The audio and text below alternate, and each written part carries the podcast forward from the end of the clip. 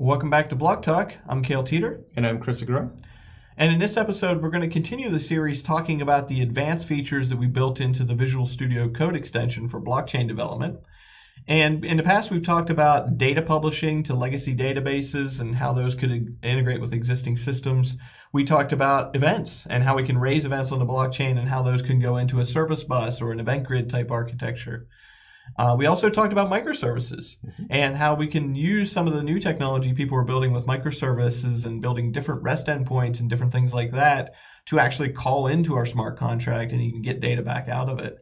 And we kind of want to wrap this up now and talk a little bit about the Power Platform and how we can integrate some of the things that we're doing here with blockchain into the Power Power suite of tools. Yeah, absolutely, and in fact, um, in this particular episode, we'll talk a little bit about creating um, logic apps that allow you to take blockchain information and publish that into something like Power BI. And, and, a few people might be wondering, like, may not necessarily see where blockchain information and dashboards um, sort of match up. But you know, I think one of the things we talk about um, in many applications in Azure, not just um, blockchain, but oftentimes the power of the data you're creating, the power of data that sits within um, a ledger, sits within a database, sits within even something like Cosmos DB, is really the information and the reports and the actions you take on from that. So there's a lot of things that I can create within a ledger. There's a lot of events I can create into a ledger that if I'm creating a dashboard against, people can take action upon it if they see it or if they understand what's going on in their system. Yeah, certainly things like aggregate, you know, as yes. we're doing different things on the blockchain, the aggregate of that data coming up there, but even the visualization capabilities. I mean, Power BI is very powerful in that sense and uh, blockchain technology is very good at storing state and making sure it's immutable, but not so much on the graphical or the visual side. very true. Uh, so let's go ahead and jump into an example of what we're talking about here. Uh, again, anybody who has watched some previous episodes of Block Talks, especially around our Visual Studio extension, this looks super familiar. Uh, I have a contract, I've built it, I've compiled it, I've deployed it to an Azure Blockchain instance. Uh, now what I want to do is create this, this uh, logic app flow, this logic app scenario, uh, to where I am taking my smart contract and I'm um, publishing information of, of my workflow to a ledger. So let's go ahead and pick the report publishing workflow. Again, two options. Today we'll focus on logic apps. In a future episode, we'll talk about um, flow. But here I'll put my contract address and I can get my contract address from the output window here.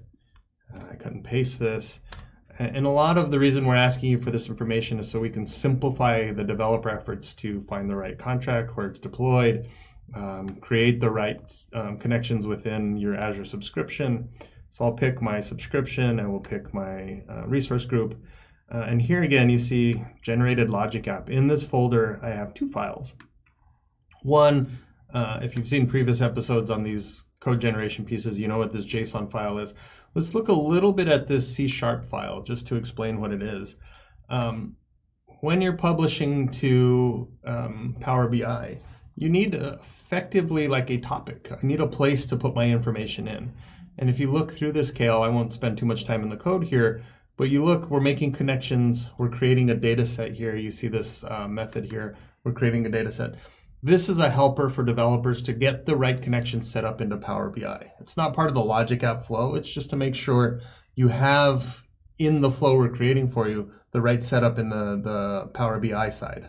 So from a Power Platform perspective, there's a streaming data set here, and we're going to feed some data into this. And this, what you're saying is, we're not just giving you like here's some events that got raised. We're actually helping you set up the the pieces that you need to on the Power BI side. It, exactly. We did something similar in the episode we talked about where we're creating a connection to SQL. Right. We gave you the SQL table schema so that you can get the right table set up in your network. Um, again, just helpers really trying to help developers be productive and not have to reinvent the wheel every time. Um, so that was all I wanted to show in the the C sharp file here. Uh, let's go ahead and with a JSON file, again, very similar process. We will cut and paste uh, this code into the Logic App Designer. Um, if you look and paste the code into the Logic App Designer, here's what uh, gets created is I have an Ethereum Logic App that is monitoring my contract for event information. Again, we've pre-populated ABI, we've pre-populated contract address. I'm looking at all of my events. And when I get an event, I will add rows to a data set Um, so I'm really just publishing all of that information to a streaming data set that can be surfaced in Power BI.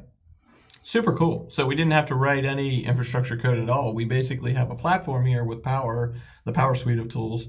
And as you mentioned, we have some tooling to basically create that data set for you. And then this Logic app is then just going to feed that data Yep. set and then we can visualize it however we like. Yeah, that, that's exactly it, right? And you, you can see here we've done some pretty advanced things without really doing any single coding, right? It's it's more now a presentation layer exercise. It's it's something people have to understand how to create the right visualization for this data. But I've already connected um, pretty low level systems together and start publishing data into that that system.